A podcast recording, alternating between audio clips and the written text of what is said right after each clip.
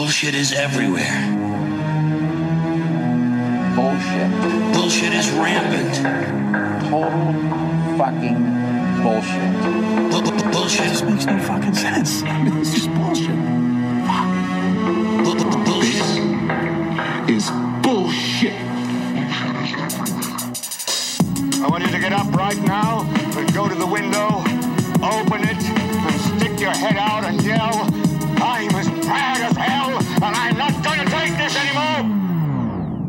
Welcome back to the bullshit filter. And uh, my name's Cameron Reilly. This is episode 328, War on Drugs. Uh, how are you, Papa Bear? I'm Losing your voice? I'm Got a lose- sec- You're putting on the sexy voice today. Hello, everybody. Hi. Yeah, yeah. So it's, it's, it's going to go down from there. You know, baby. Come on. You're the one I love. yeah, you go. Yeah. You go down from there. Yeah. go down do, from do you want me anywhere. to put some some Barry White music on in the background. Oh, background? there we go. bit yeah. of bit of strings. Yeah, yeah. Yeah. Come on, baby. Yeah. Ooh. Yeah. I'm going to put that on loop. Yeah. Um,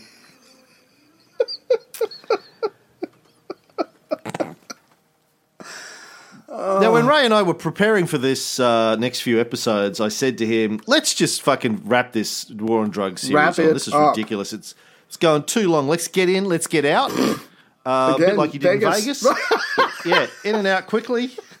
And uh, but no, No. we're not getting out. I'm No. sorry to tell you. No. No, there's just too much. Too I, I, I, I, am honestly trying to skip through as much as I can to get us because I really want to get to the part of the story where we say.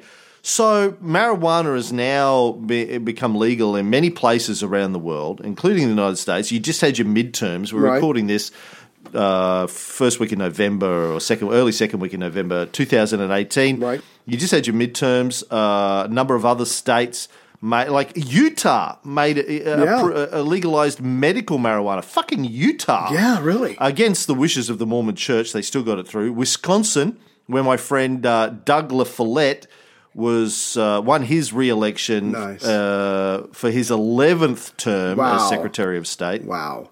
Um, shot him an email. He said, and I said, "Hey, you got rid of Scott Walker as governor too. Congratulations, and you and you've made weed legal in Wisconsin. Win-win. I'll have to visit. Right. Yeah. Yeah. So I want to get up to that, but."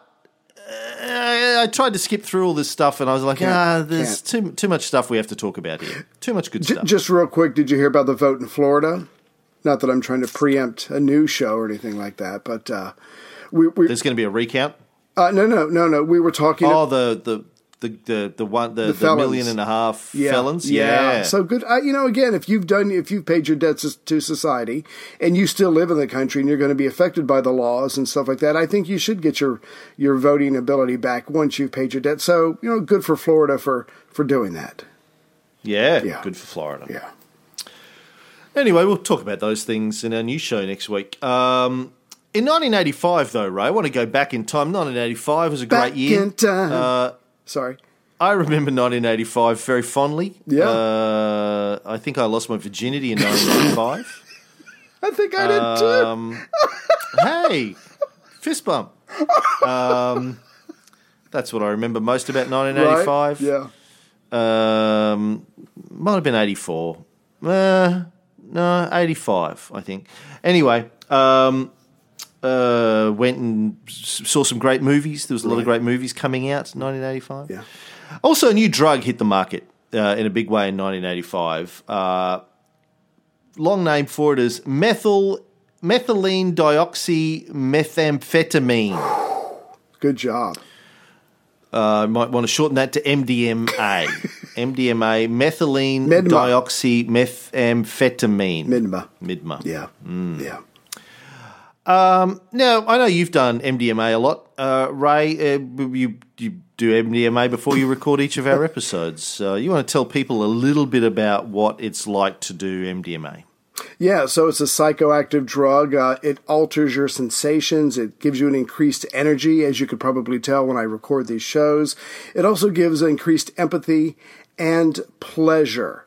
So again, um, I don't know if you, how much you want to do go into it, but uh, certain professionals were using this to help them with their patients because you know between the increased energy, the empathy, and the altered sensations, they were able to um, to face traumatic issues in their life that they could not previously without this drug. So the psychiatrists, psychologists were using this in very limited means to help people overcome traumatic issues in their lives.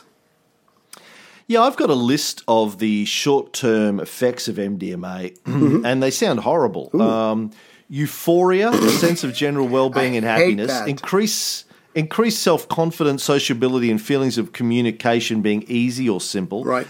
Increased empathy or feelings of closeness with others and oneself, relaxation and reduced anxiety, increased emotionality, a sense of inner peace, mild hallucination, Mm-hmm. I can I can do that. enhanced sensation, perception, or sexuality, Yeah, baby. And an altered sense of time. So it sounds like downright scary and horrible, uh, Ray, all of those things. You didn't mention the best one, which was the ability at dance parties to loosen up enough to actually be the first one on the floor to shake your bootay. so again, this thing was very well, not very, but this thing uh, was popular in the dance clubs. Now, it was first synthesized in 1912 by a German chemist, uh, as you would expect. All the good drugs come out of Germany. Uh, he was working for Merck, Right. Uh, not Mercedes Benz. They they have another kind of drug. It's called uh, uh, penis. Oh, sorry. penis substitutes. Oh, yeah. good one. Thank you. Yeah. Um, Merck wanted to find a substance that would stop abnormal bleeding to compete with a product like that that Bayer, Bayer uh, made. Um, and so MDMA was actually an intermediate compound uh, during the, the manufacture of the actual bleeding. So MDMA is not going to stop your bleeding, but it was a compound that they made on the way to making the compound that stop your bleeding. Ah. And they were like, "Oh, well, let's let's let's let's you know take eat some of this. Yeah. we don't know what it does, but let's eat it, find out." Some cookies. Yeah. Yeah. They started dancing. they started dancing. Woo! And they never stopped. They're still dancing to this very day. Because they had a lab full of this stuff. I just hope they're drinking a lot of water. Right. The the only party where scientists were ever cool. Yeah. yeah. Well, I don't know. The party after they made the atom bomb. Um, That was a big they, orgy. They thought it, they, Right. They thought they were pretty cool. Yeah. High fives. Finally created nuclear fusion. Right. Um, f- f- fission, fission. The other one, not fusion, fission. Um, but it wasn't until 1970 that MDMA appears to have been used recreationally. Right. Um, it really kicked off. It seems to have been manufactured as a substitute for another drug, uh, methylene dioxyamphetamine, as opposed to methylene dioxymethamphetamine. So right. Big difference. Methylene dioxyamphetamine is just MDA, and it was a popular psychedelic up until it was banned in 1970. Ah. Government says you can't use methylene dioxyamphetamine, so Does they it- said, "Oh, okay, we'll come up with methylene dioxymethamphetamine because that's not right. illegal." Right. Now, there was an American chemist, uh, Alexander Shulgin, who started producing it in the late 60s. And by the mid 70s, he was testing it on himself yeah. and others. Okay. And giving talks about it at conferences. He was also a psychopharmacologist. Ah, So he's actually you know what a s- qualified. Yeah, yeah, Yeah. he was uh, he was the real deal, man. A psychopharmacologist, Right. uh, people who give you party drugs. Uh, it's basically the, that's what they learn at uni how to give out party drugs. I call them dealers, Um, but that's that's fine. yeah, that's right. Um, and he found that it reduced people's inhibitions. Yeah. And as you said before, they started to use it a lot for therapy. He occasionally used it for relaxation. He called it his low calorie martini. I like that. Yeah, and he started giving it out to. Um, I was going to say that's what my wife calls it when she gives me head. That's a low calorie martini. But anyway, uh, I'm glad you gave didn't the say it. drug. Gave the drugs to friends, researchers, um, anyone he thought could benefit from it. And one of these people was a guy called Yeah. yeah, that's right. it's like when they said medical marijuana was legal in Utah. It's like fucking no one needs marijuana more than people who live in Utah, man. Seri- well, Trump, Trump, and people who live in Utah. Yeah, all slip him something. just Yeah, chill the fuck out a little bit, and it's all going to be okay. yeah. Um, one person he gave it to was a guy called Leo Zeff, who was a psychotherapist who had used psychedelic substances in his practice previously, and he named the drug Adam Okay. because he believed it put users into a state of primordial innocence, Whoa, that's deep. uh, and they liked stealing fruit uh, when they were on it. As far as side effects go, that's not bad. It, it could be a lot worse. That's right. so, um, psychotherapists uh, started to use it a lot um, in their therapy. They believed it eliminated the f- element of fear that people have, um, and, and, and it increased their communication skills. And they used it for people that were suffering from depression or substance abuse or premenstrual syndrome, and even autism, Wow. things like that. They would give them MDMA, and they found that it had positive effects. So it's all going well. There was a psychiatrist I read his stuff, uh, George Greer, who said that therapists who used MDMA in the 70s were impressed by the results with their patients. And they also said it greatly accelerated therapy. Wow. You go in one day, they go, take some of this, you come back next week, and you go, fuck, I'm great. Like, I'm done. Thanks very much. Psychiatrists were like, fuck, Yeah. we're not making any money out of this. We better, we better jack up the prices on the MDMA because that would is- normally have been a four year course Yeah. of therapy and it was finished in a week. He would have bought me a Porsche. Yeah. Yeah. But So, Yeah. yeah.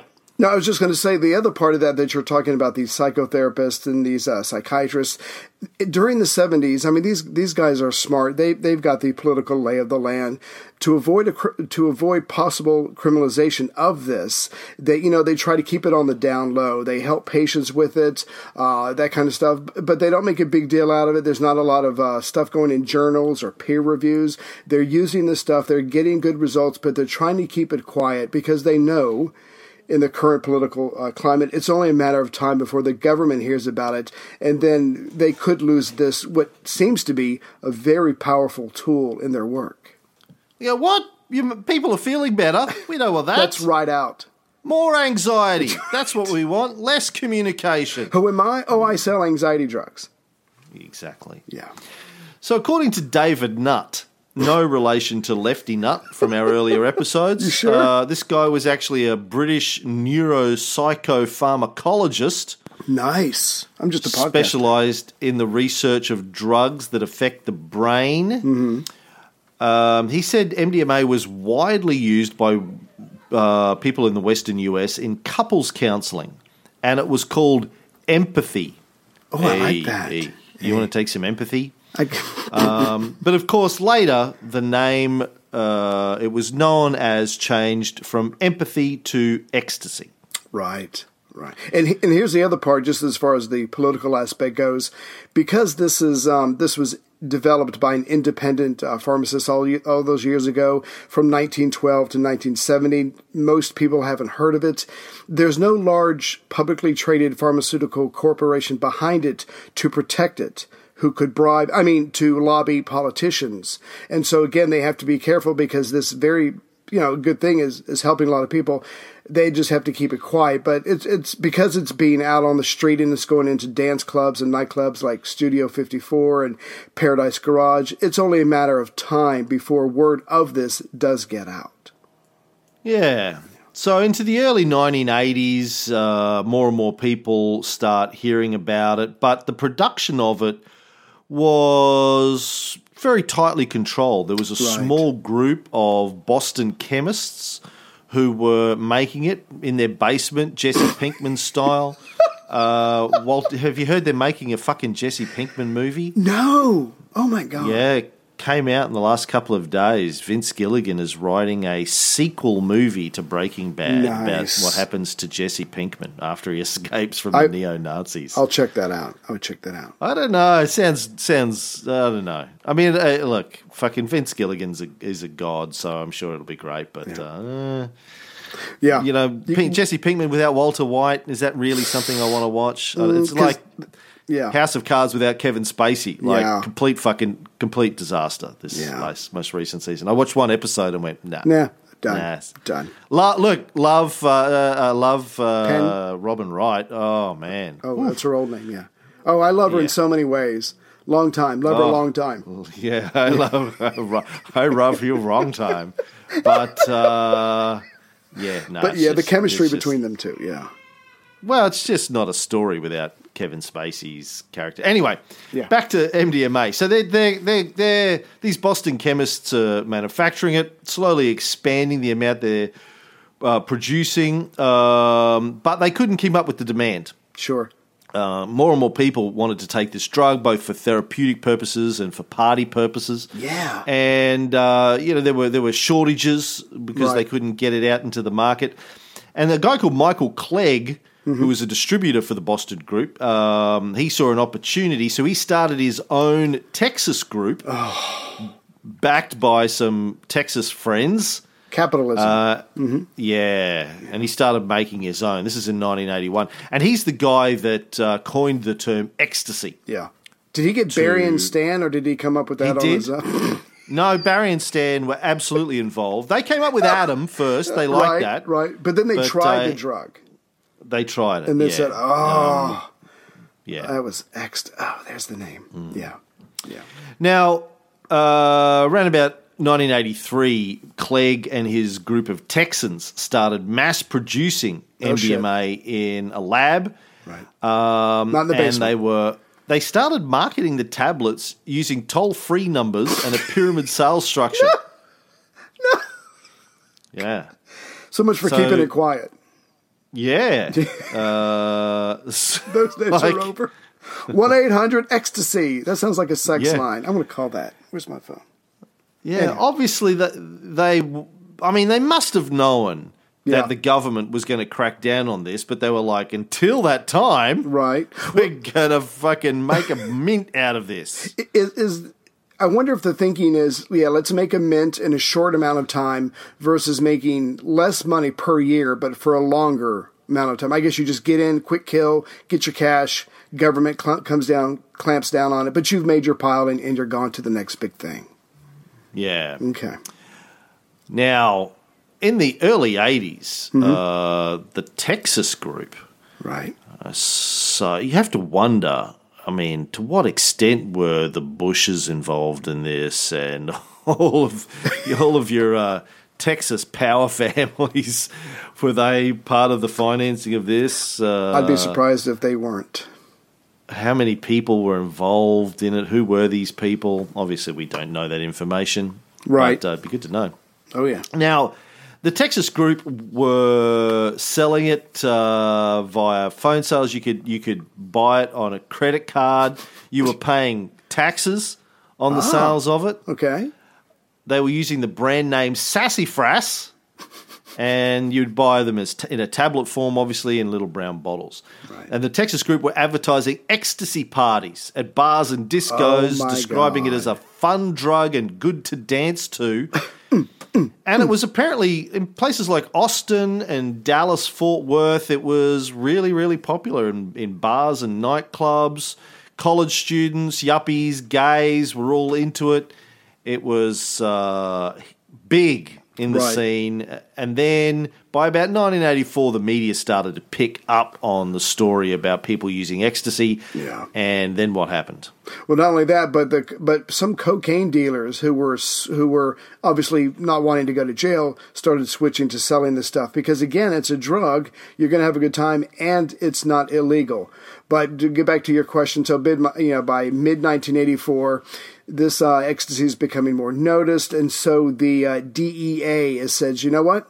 It's time for us to have um, a, uh, a uh, commission a meeting on this, and we're going to schedule it. So there's go- there's actually going to be several meetings, but on July 27th, 1984, the DEA schedules a meeting, and they are requesting comments and objections from everybody. And of course, keep in mind that when you schedule something, that's when the government says we're establishing the rules for any drugs manufacture, importation, possession, use, and distribution. But the DEA is surprised when a number of psychiatrists, psychotherapists, and researchers object to proposing, uh, object to scheduling this drug at all because they're using it and they don't want to lose the ability to do further research search to it. So the DEA is caught a little off guard by this. So I think this is really instructive um, in terms of the war on drugs. So this drug comes out, has tremendous therapeutic benefits, no danger to it at all.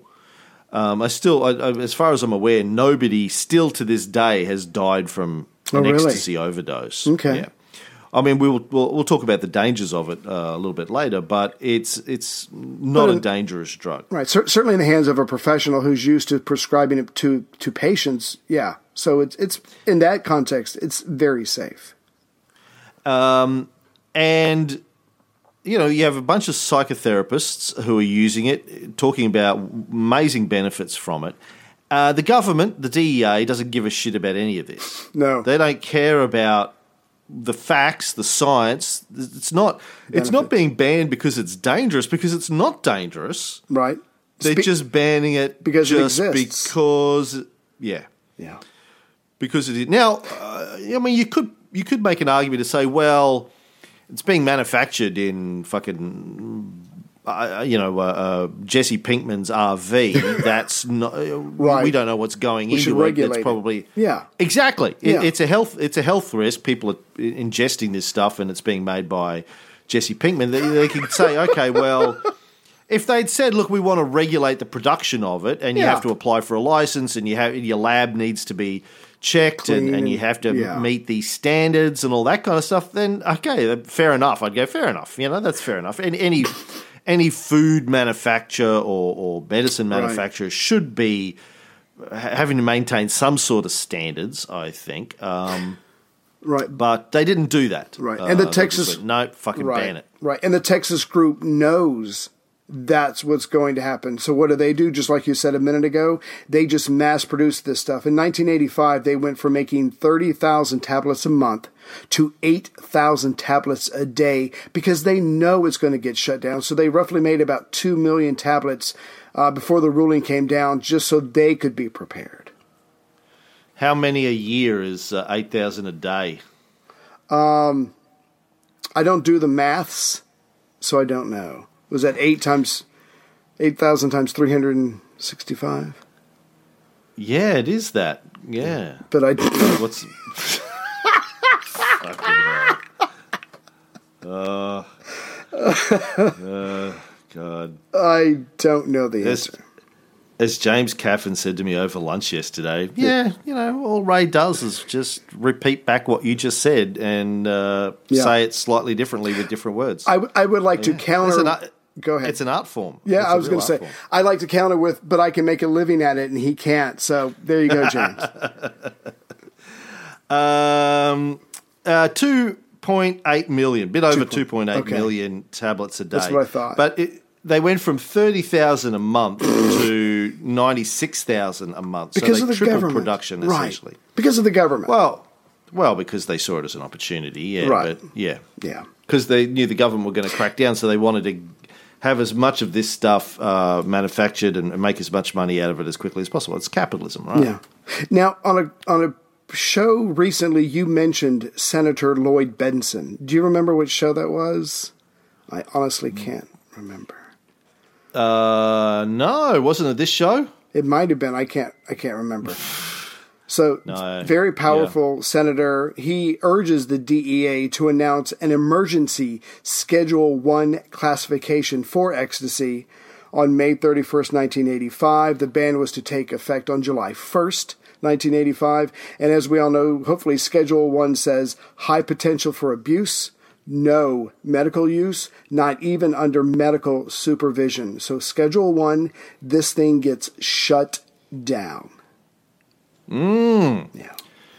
Uh, I'm just googling and googling, searching through my notes for Lloyd Bentsen. The only notes I can find for him, Mm-hmm. um, they're not show related, but um, I've got a note related to Trump in here. Yeah, it was. Yeah, that's, I'm. I'm sorry. Just when I when I read that, I just remember you mentioned it. But he was a very powerful senator.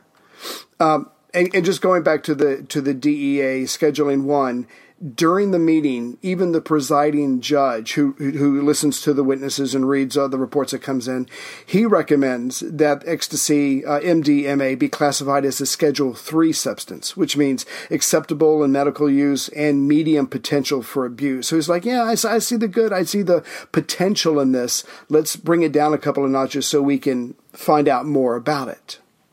Yeah.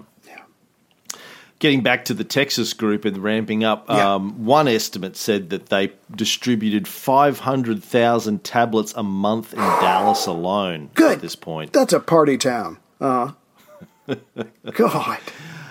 Um, yeah, so your, your mate Lloyd Bentsen, Senator Lloyd Bentsen, um, pushed the DEA to make it Schedule 1. Um, and, you know, they sort of claimed that there was new evidence that MDA, the, the drug that had been banned back in 1970, Right. not MDMA, the one before that, um, new evidence that it could create neurotoxicity.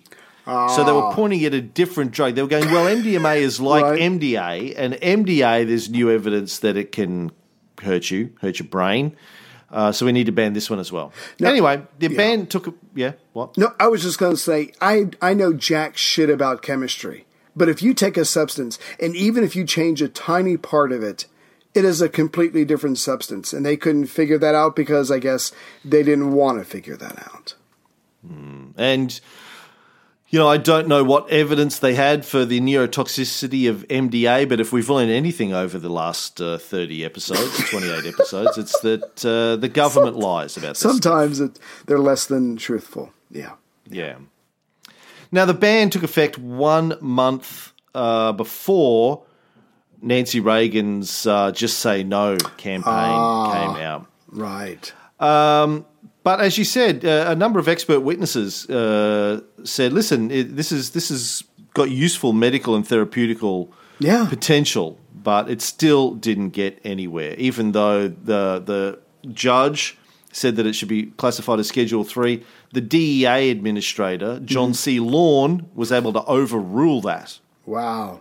It's like, don't come at me with your evidence based thinking. Um, it's bad because we say it's bad. Okay. I'm using the force. Now- I'm using the Bible. Go ahead. You've probably never heard of the band Grinspoon. No, I have not. Uh, big Australian band, Grinspoon, Grinspoon. um, named after the Harvard psychiatrist Lester Grinspoon. wow. I Hmm. want a band named after me. He's Harris. It's kind of boring, really. I'll work on it. Midget, the midget. Yeah, that's catchy. They could they could take off. the masturbating midget. Um, Gold. Lester Lester Grinspoon, Harvard psychiatrist, sued the Yeah. DEA over Yeah. this. He said the DEA had ignored the medical uses of MDMA, yeah. and the federal court came out on his side. They were Get like, the fuck "Fuck yeah, he's got Yeah. a good argument," yeah. And you you don't DEA. So they they vacated their bowels. No, wait, vacated MDMA's That's a different Schedule story. One status. Yeah. Right. Did you did you look up the background a little bit of Grinspoon? I did. Okay, all right. Because he, to me, he is an, a, per, a perfect example of what the history of the war on drugs should have been. Mm-hmm. Tell us, tell us more. Okay. So back in the 1960s, this guy, who was a psychiatrist, really didn't know a lot about marijuana, but he knew what the government and the media was telling him. So back in the 1960s, he said he had no doubt that it was a very harmful drug that was unfortunately being used by more and more foolish young people who would not listen to or could not believe or understand the warnings about its dangers. So he decided, you know what, fuck this. I'm going to study the stuff myself and I'm going to scientifically define the nature and the degree of those dangers so I can tell people with absolute facts and science this is exactly why marijuana is dangerous and physically harmful to you. And the man got to work. And And, and his result can pretty much be summed up in this sentence. There was little empirical evidence to support my beliefs about the dangers of marijuana, and he was convinced that cannabis was much less harmful than he had believed. So he's like, you know, mea culpa, fuck me, I was wrong, but I had to find out through science that I was wrong. And so he, he testified before Congress. In fact, he was one of the witnesses in the deportation hearings of John Lennon. So again, this guy got, you know, he actually did his work and, and found out the truth through science and not just what some politician was saying. yeah, and there's a couple of stories we've seen like that, right? These guys Yeah. that started off going, "Oh yeah, I'm going to prove that it's really bad," and then go, "Oh shit," you know. You want to want a joint because Yeah. it's pretty good. It might not be good, um, but it's neutral. So light up. So he sued the DEA over MDMA. The court sided with him, but um, and they, they said no, you can't make it Schedule One. But less than a month later, Yeah. the DEA administrator Lawn uh, just reclassified it as Yeah. Schedule One again, Yeah. and said, uh, you know these these expert testimonies you've got Mm-hmm. from psychiatrists claiming over 200 cases where MDMA had been used in a therapeutic context with positive results. Right. They weren't published in medical journals, so they're meaningless. Um, Fuck you. so we're going to make it Schedule One. You- Then, the, then those Yeah. guys tried to publish in medical journals, and the medical journals go, "What? This is a Schedule One drug. We can't publish this." and that that was that was that. Catch twenty two. Yeah, they, they weren't they weren't publishing them because again they were trying to keep it on the down low so they could keep using it and helping their patients. So they run into the perfect catch twenty two. The government wins again. And no double blind studies have been conducted with uh, using MDMA for therapy. So he was able to go, well, this isn't scientific. This is just your say so, which is fair enough, I have to say. Like, Yeah. okay, that's Yeah. that's that's a reasonable position to take. A starting But- position. Yeah, when, when you have a whole bunch of qualified psychopharmacologists and psychotherapists say, listen, we've been using this with really positive results. Okay, you could say, well, that's not a scientific study, but then the next thing you say is, let's hold a scientific study. Exactly. Let's just hold off on it and have a scientific study and then make a determination. They go, fuck you, it's banned right. unless unless your agenda actually has nothing to do with science. If your agenda is scientific based, that's what you do. But if your agenda is something else, then you just use science to justify banning something, um, which isn't what the next step should be if, if you really care about what the science has to say. And of course, as you'd expect, once the government banned MDMA, people stopped using it and Mm-hmm. have never used it ever again. Wow. I did not see that coming. Because if we've learned anything Over the over last the 20 last 28 episodes, is that banning drugs Right. works, people. Works. Yeah. Fucking Yeah. works. Well, I'm, No, I'm glad- wait, it doesn't. Sorry, No, I forgot. That was banning banning guns works. Banning drugs doesn't work. Um, Not even the close. use of it exploded when they Yeah. banned it, probably made it sexy. but at the same time, the quality of it declined. Ah, how many times have we seen that with various drugs? Yeah. Well, let me ask Yeah. you this: Did you say that you had a list of some of its side effects? Yes. Okay. Well, uh, uh, without going too far, I just wanted to say, well, yeah. Here, so here's something that potentially sounds like it could be good. Let's study it, alter it, improve it, and get it back into therapy. But like you said, that that can't even happen because it's been scheduled. Case case closed. But I'd love to know the, you- the side effects. Again, just you're just repeating what I just said yeah, but I I like the way I said it. with your husky, Yeah. sexy Rod Stewart voice. Do you think I'm sexy? So what are the uh, side effects? Wake up, Maggie. I think I got something to say to you. We've already been through the side effects. Why are you asking me to go Oh. through it again? I read them out like Oh, I five, apologize. 20 minutes you know, ago. You know what? I think short term memory might be a side effect because I took some before we started recording, and I wish to Mm. I thought you were going to say uncontrollable When your mother dropped erections. you on your head when you were a no, baby. No. Well, she Shortened did. your spine but- and gave you brain damage. you were a normal, normal height baby. Okay, you're going to feel bad. You're going to feel bad. You're going to feel bad for what I'm about to say to you. Oh, I was two months premature, and this is in 1966. I had to stay in this plastic fucking bubble like on Seinfeld for the 1st month of my life. No one touched me, no one caressed me, no one held me. Between that and her dropping me, that's why I messed up. So, That explains so much. no, really, it does. like a true you're, story. you know, yeah. yeah. Yeah, messed up. I need ecstasy. I need them to legalize it and um, Viagra. But um, and James Caffin said yesterday. James Caffin, I was talking about my kids, uh, who I'm going to do a podcast with for the listeners. I'm going to, I Right. think, going to do a podcast with my 18 year old bo- uh, twin boys, and I said, you know, they argue with me all the time, and he goes, well, that'll make a big change from Ray, who just rolls over and shows you his belly whenever you argue with him. That explains it. You're the boy in the bubble, like John Yes. Travolta. Yes. You're the boy in the bubble. So- yeah, Yeah. God, shit, that just answers so many questions. It See, really now, if does. I The had- five, the five year wait for Heather's Right. pussy. Um, If I had told you that oh god, years ago during the Yeah. interview, you wouldn't have you wouldn't have taken me on. You're like, no, I don't need I any boy bubble drama in my life. I would have had so much fun with that over the years if you told me that. I can't believe you've been holding that out. You've been holding out on me, Harris. well, now we got Oh. something to talk about for the next five years. Your new nickname is not Papa Bear. Ray, boy in the bubble. Bubble Harris. Fucking yes, Bubble Harris.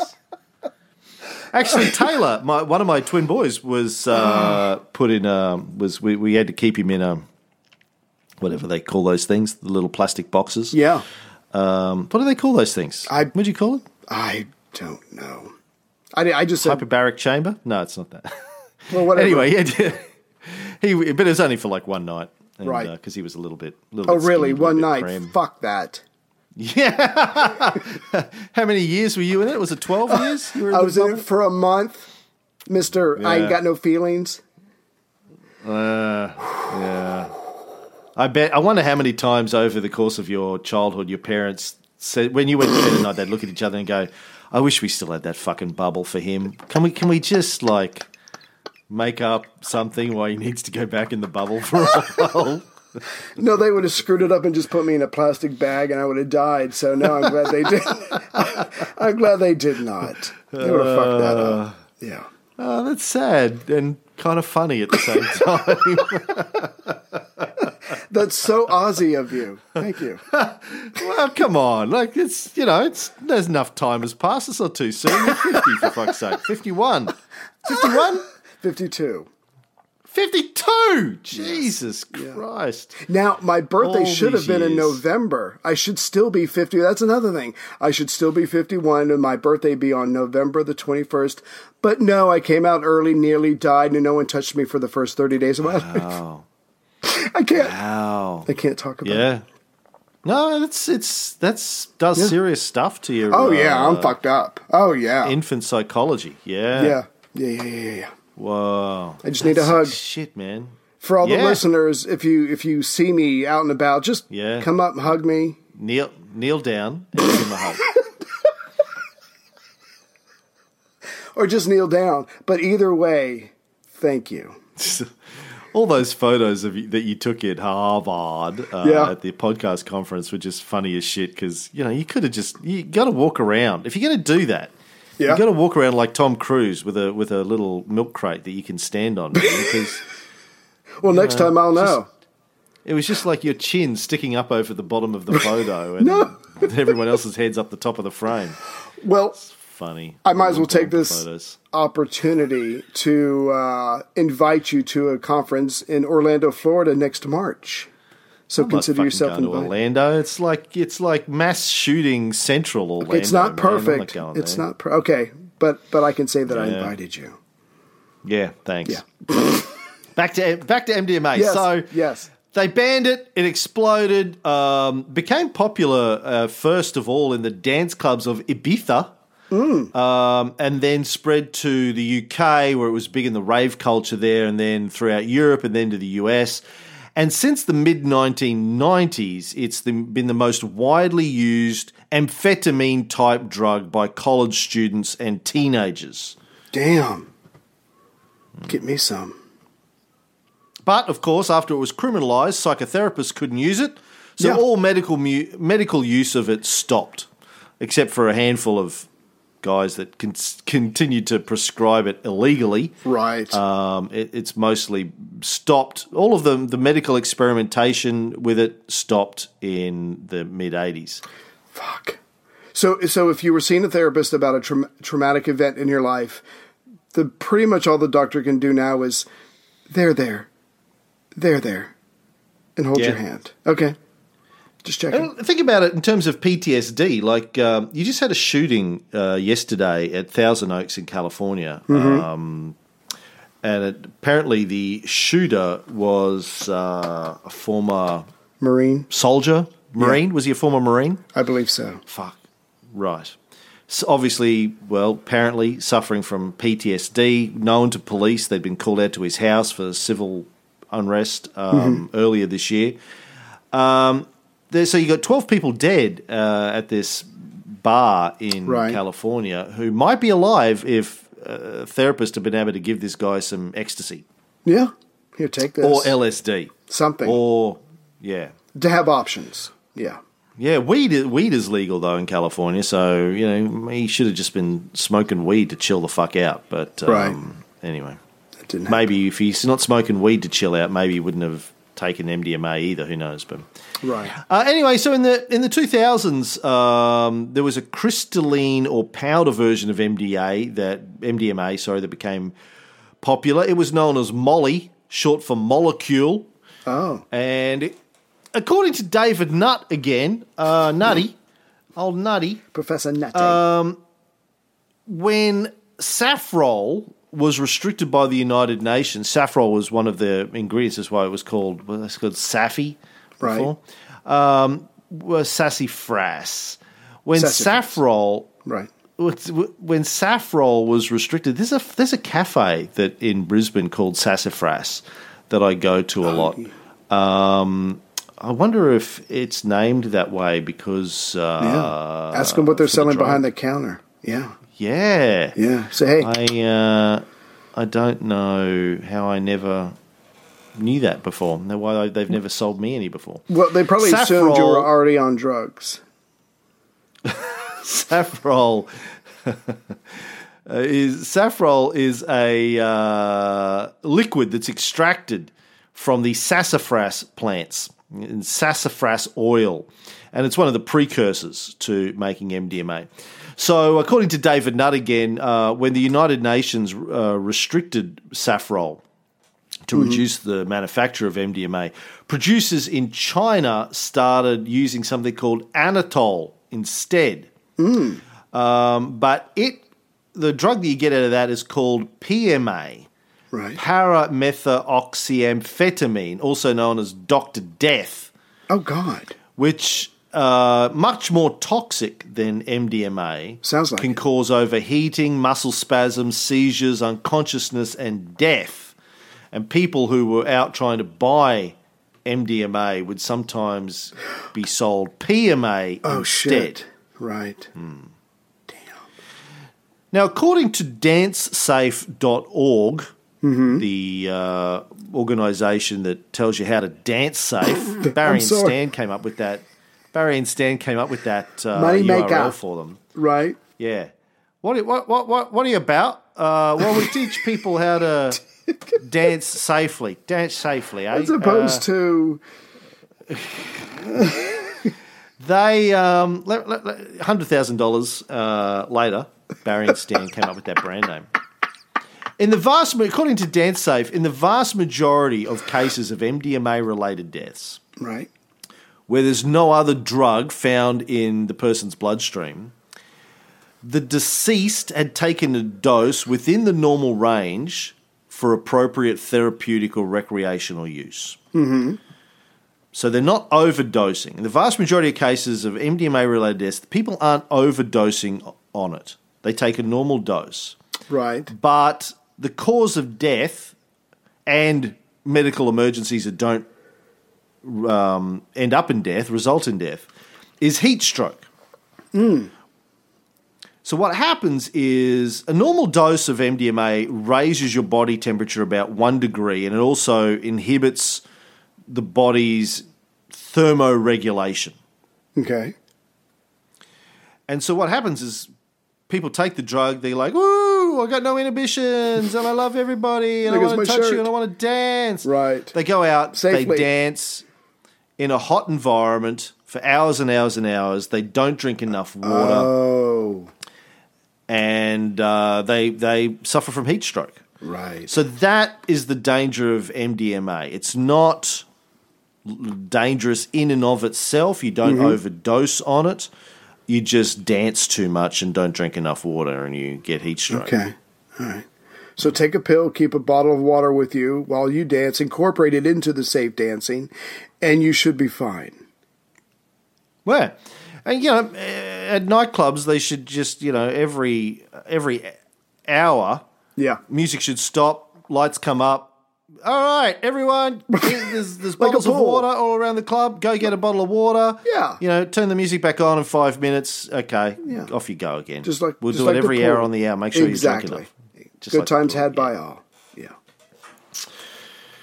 Well, another drug that hit the market in 1985 um, was known as bazooka Yeah.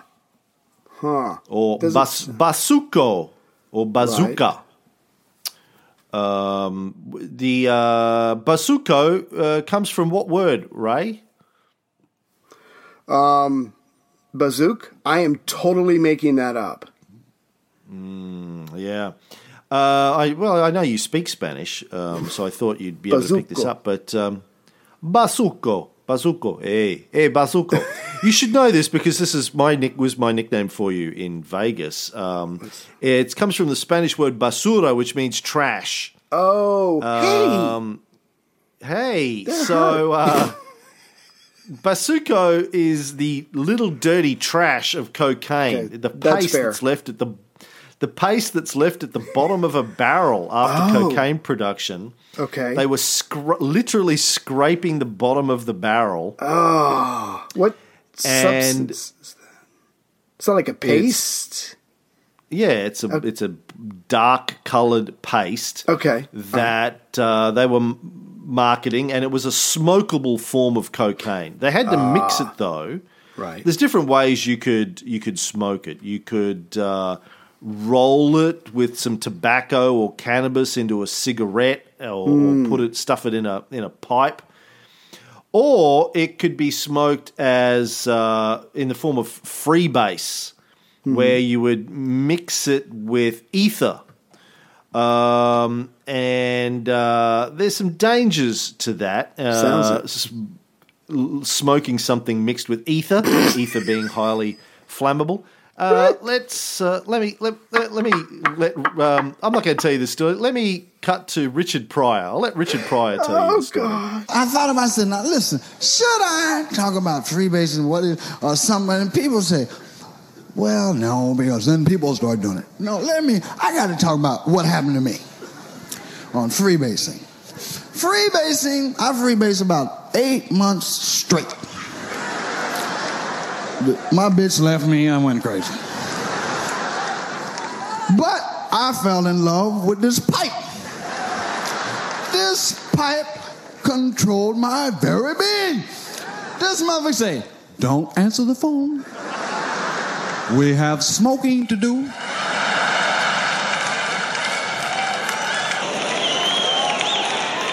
All the pipers are talking about, now come on. Don't put me down anywhere where I might fall. Because it's two in the morning and it's hard to get one of me. And when I first did it, I knew it was to fuck me up, but I had to do it. I just had to be hip. This mother said, You ever tried this, Rich? This motherfucker say he gonna string me out. This is a dope dealer that need me to get hooked so he can get some free base. You know what I mean? This dude, he just used to snort a little coke like this going. I saw him and he's, I said, What's wrong with you? This motherfucker was talking about, I remember free base. I say, What? Free base. He told me he saw Jesus. I said, Well, okay. And he said, You do it in women to do it. And that's how he got me. Women will fuck. So give something to your old lady, she'll fuck. I should have known if it's my old lady, naturally she gonna fuck.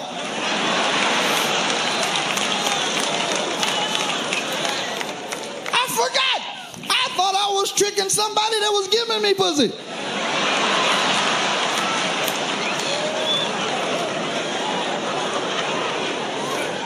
It started out innocently enough. You know, every now and then, little bass. No, no, no. You know, that's what he said. No, I don't want no bass. Fuck it. Nah. Then pretty soon, I noticed I wasn't walking as far away from the pipe as I used to. Because I used to walk, I put the pipe and I go, ah, fuck, hey. I'd be all out in here and shit. Then motherfuckers that you used to share with you go, hey, ain't you got none of your own shit? I was out one night and we was doing it and a woman said, the fire doesn't last long enough. And we kept trying to get it. I said, what kind of fire do you want? And the dude said, the kind that lasts forever. I'm just telling you about a junkie I was, and I didn't know it. I kept saying, I can quit anytime I want to. Finally, one day myself said, when? I said, I thought you liked me. You're gonna ask me that? And I don't give a fuck when you're a junkie. You will not admit it. You will find excuses to smoke or shoot up or something. You'll be, hey, look. Rich, you gotta go to work. Hey, I don't like the way you said that.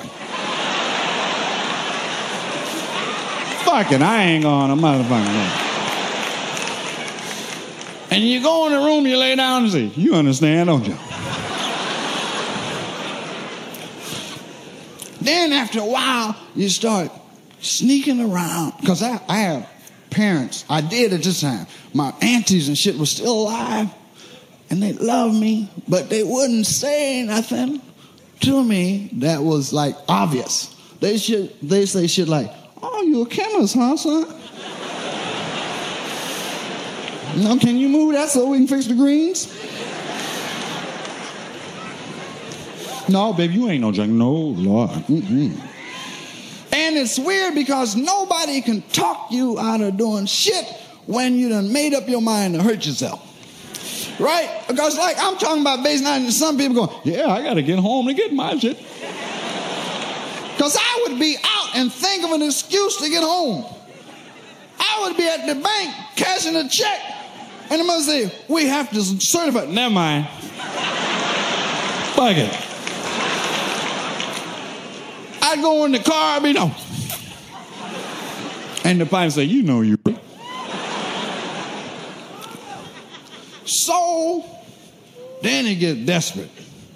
When the shit gets gloomy, when you've been in the room four weeks and Jim Brown have to visit. And Jim, of all my friends who came in and said, don't do that, but give me a hit.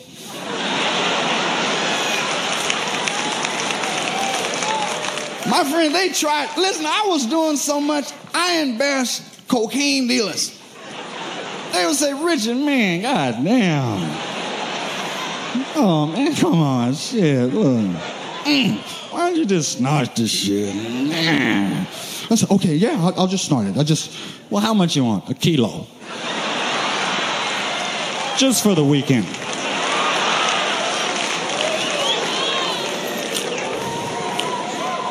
So Jim got wind of the shit.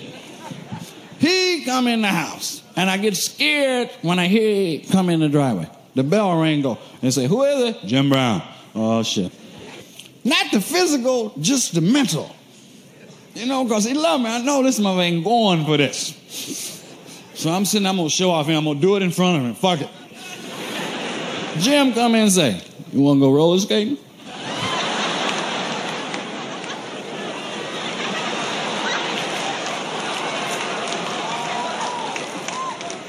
Where the bathroom?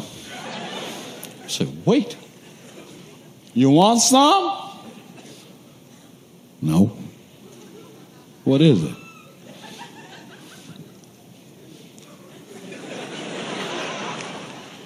Free base. What's free about it?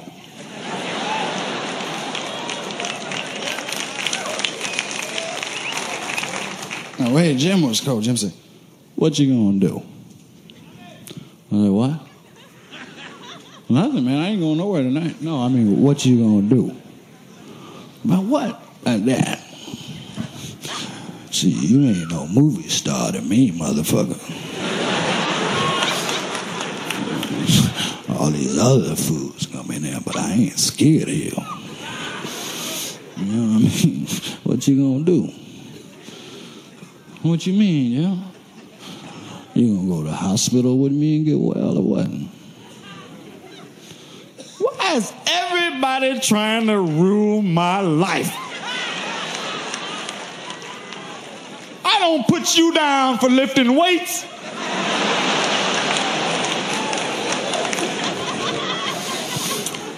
Fuck all that. What you gonna do? And Jim said, Well, I, I guess you don't want me for a friend. Huh? So I guess you don't want me for a friend, motherfucker. If I can't tell you nothing, fuck it. I don't want to see you destroy yourself. Wow. Um, Yeah.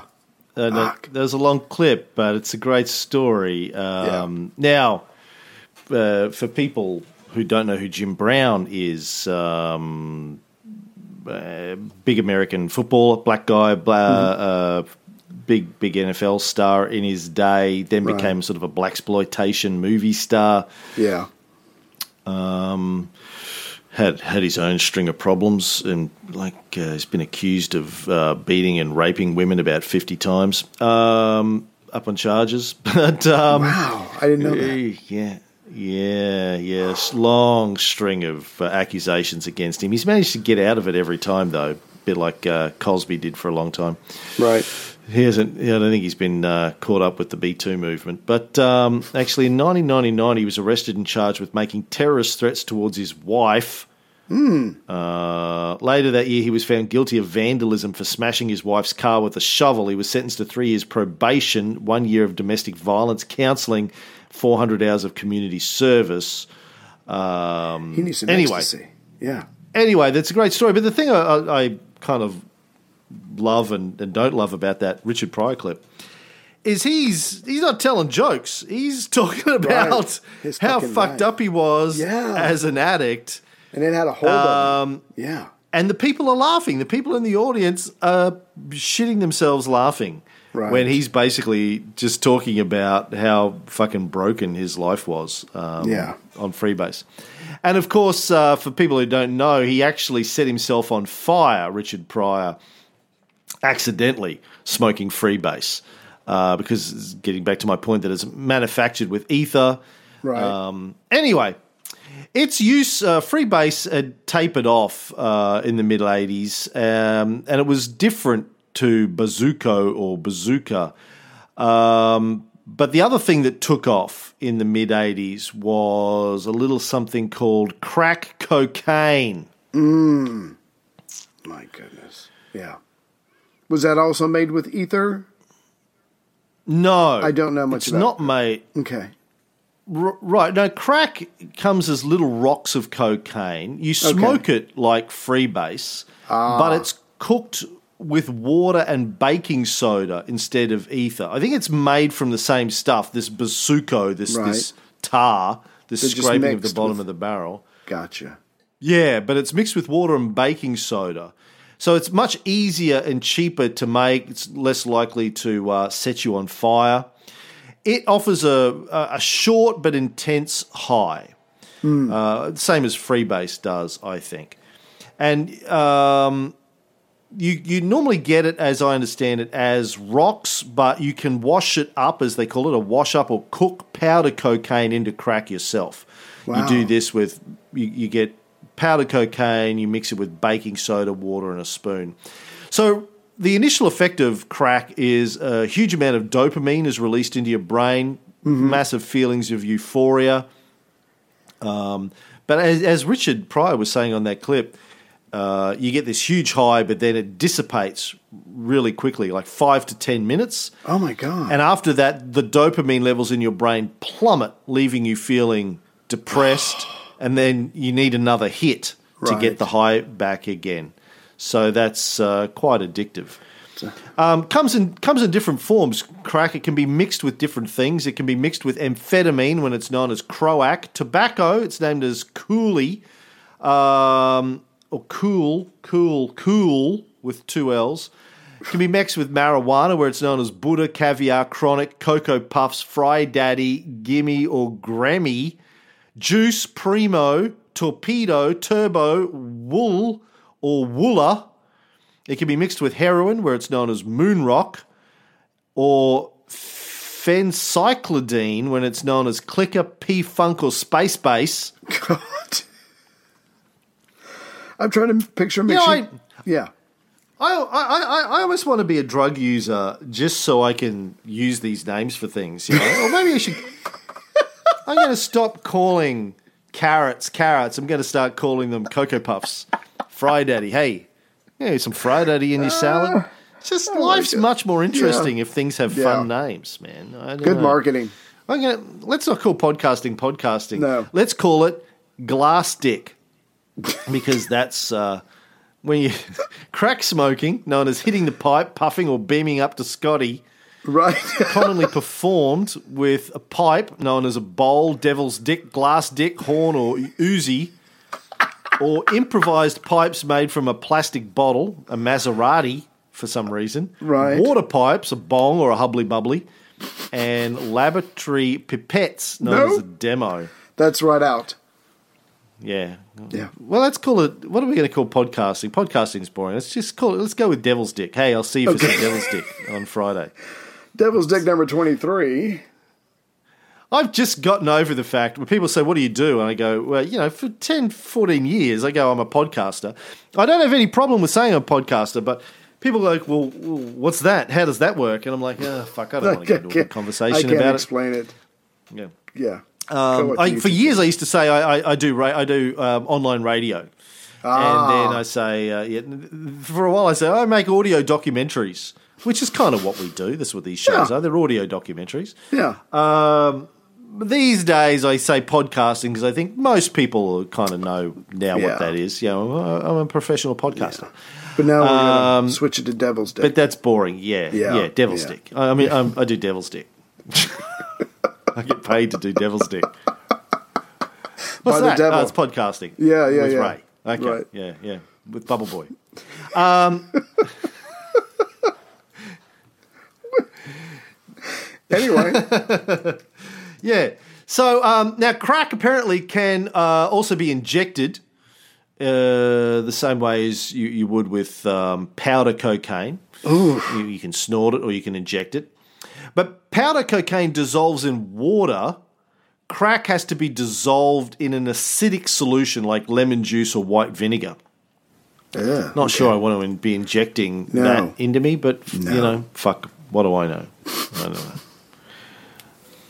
Oh my god! Yeah, so uh, so so crack cocaine came out in the early '80s, but I think by 1984, It was pretty much all over the place. And like you said, it was known by different names in different places. But the point is, because it was made with, um, what did you say, baking soda and some other things, and it was being scraped out of the bottom of the barrel, they could they could make it very very cheap. Um, there there were uh, cocaine drug kingpins in California who were always looking to to make drugs more to make them cheaper to make them more accessible. And so by the time 1984 rolls around, crack cocaine is down to like less than twenty dollars just for a vial. So they so these guys are businessmen too, and they find a way to lower cost and, and deliver a, a cheaper product. And again, it, that just helps with its popularity, and it is just taking off by 1984. And now the country's got another problem to deal with. Well, I read it was even cheaper. I read that it was like ten dollars for a single dose. Damn. Now, it only lasts ten minutes, so Yeah, I don't mean- that makes sense. You need need one every ten minutes. It's going to be an expensive habit, but yeah. Yeah. So they called it crack in the South Bronx, but in LA they called it rock. In Miami it was known as growl. And the drug abuse research community hadn't worried too much about cocaine up until this point because they thought it was so expensive that Yeah. the high price would keep a lid on it. It was considered more of a, a Hollywood drug than a threat to public health. Right. But um, once the dealers started marketing it at a few dollars a hit, anybody could afford it. And this is coming at the same time where people, places, sorry, like the South Bronx were getting hit pretty hard under Reaganomics. Mm-hmm. Reagan was getting ready in the mid 80s to push through another $20 billion cut in urban funding Right. which would which was going to bring the total decline in urban funding down 80% since the beginning of his administration. Jesus. So, at, on one hand, Reagan's deliberately turning all of these uh, inner urban areas into ghettos. At the same time, this cheap form of cocaine is hitting the streets. Right. So massive disaster, and of course, one of the reasons why the the this drug is is, is available is because other drugs like um, MDMA, ecstasy, uh, you know, or, or, or marijuana weren't available. If they were available Yeah. Um, cheaply, inexpensively, legally, people probably wouldn't have needed to turn to crack. But Right. anyway, that's that's that's how That's it what happened. happened. Yeah. And of course, the Reagan administration at the same time is also pursuing this you're either with us or you're against us uh, attitude in the war of drugs. Newspaper editors were instructed to run stories on drug users. The, the, the Reagan White House was actually meeting with uh, pulling together all of the publishers and the editors of the big newspapers, Fuck. telling them that, Right. that they needed to be running negative stories on drugs and drug users. A couple of newspaper, I know Katharine Graham at the Washington Post pushed back, but uh, most of them didn't. Most of them went, "Yeah, fuck yeah, let's let's pick up the banner for the evils Right. of drugs." And their sales At the were same going to time- increase. Yeah. Well, yeah, and that's that's a big important point to to keep in mind. We've mentioned that before, and we'll mention it again before the series is out. Um, horror stories, fear, trepidation, these things sell newspapers. Sell they they attract people to watch TV shows. Right. Bigger your circulation of a newspaper, the more money you can make on selling advertising on the newspaper. The bigger the viewership to your news show, 60 Minutes or your, your 6 o'clock news or whatever it is, the more money you can make out of advertising, the bigger numbers up. So the, the scarier the story, the more money is in it for the media company. Yeah. Defense attorneys were being told by the Reagan administration that they shouldn't be using constitutional freedoms to protect defendants who were involved in the evils of drugs. Fuck. And the Justice Department was starting to uh, exercise its new powers to subpoena defense attorneys Right. and force them to inform on their own drug clients. So attorney client privilege is right out the window. If you have a client that is involved in the drug business, that's right. That there's no attorney-client privilege, apparently. Um, and they were also stripping drug defendants of the money that they could use to hire a lawyer in the first place, as we've talked about um, in previous episodes.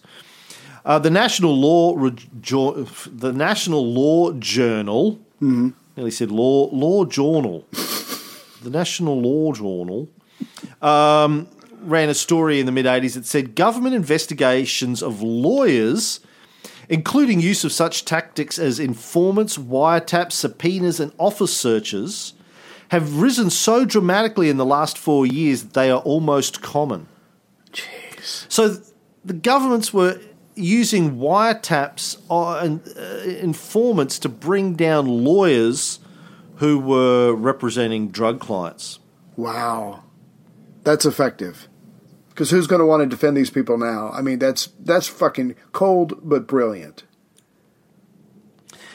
And the FBI even went as far as entrapping a high profile businessman into being a drug dealer.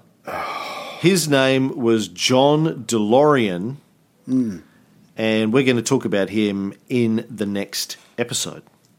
Bubble Boy checking with out. This. Okay. I don't know if this is the house. I don't see Jerry's car anywhere.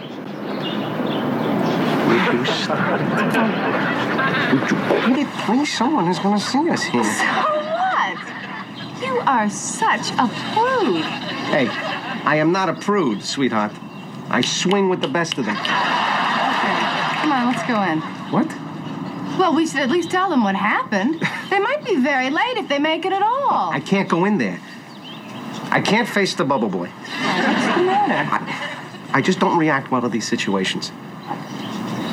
My grandmother died two months early because of the way I reacted in the hospital. She was getting better. And then I went to pay her a visit. She saw my face. Boom. That was the end of it. Okay, we're going in. Susan, Come on. wait, please. Come on, George. Susan, George, Susan, stop. Would you wait? Don't- George. See, it's not really a bubble. A lot of people think it's an igloo, but it's really just a plastic divider.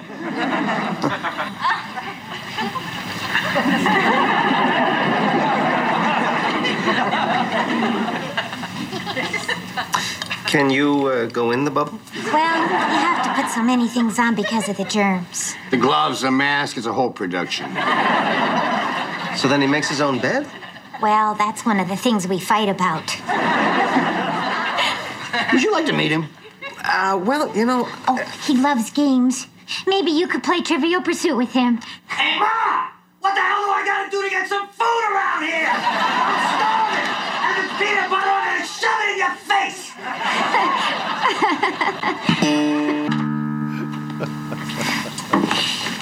This is Donald. Hi. Hello. Who are you? Where's Seinfeld? He's on his way. These are his friends. What are you looking at? Never seen a kid in a bubble before? Of course I have. Come on. My cousin's in a bubble. My friend Jeffrey's uh, sister, also bubble. You know, I got a lot of bubble experience. Come on. What's your story? I, I, I, I have. My podcast co host, he's a bubble boy. I know lots of bubble boys. Bubble Boy. By the way, the uh, role of the father in that episode was played by Brian Doyle Murray. Mm-hmm. Classic. Love his voice. Yeah. Yeah. Uh, Bill Murray, one of Bill Murray's brothers, one of the many Murray boy actors. Right. Uh, good, good stuff. All right, well, that's the show for this week, Bubble Boy. Um, I'm going to go tell Chrissy you're a Bubble Boy, and I'll be back next week.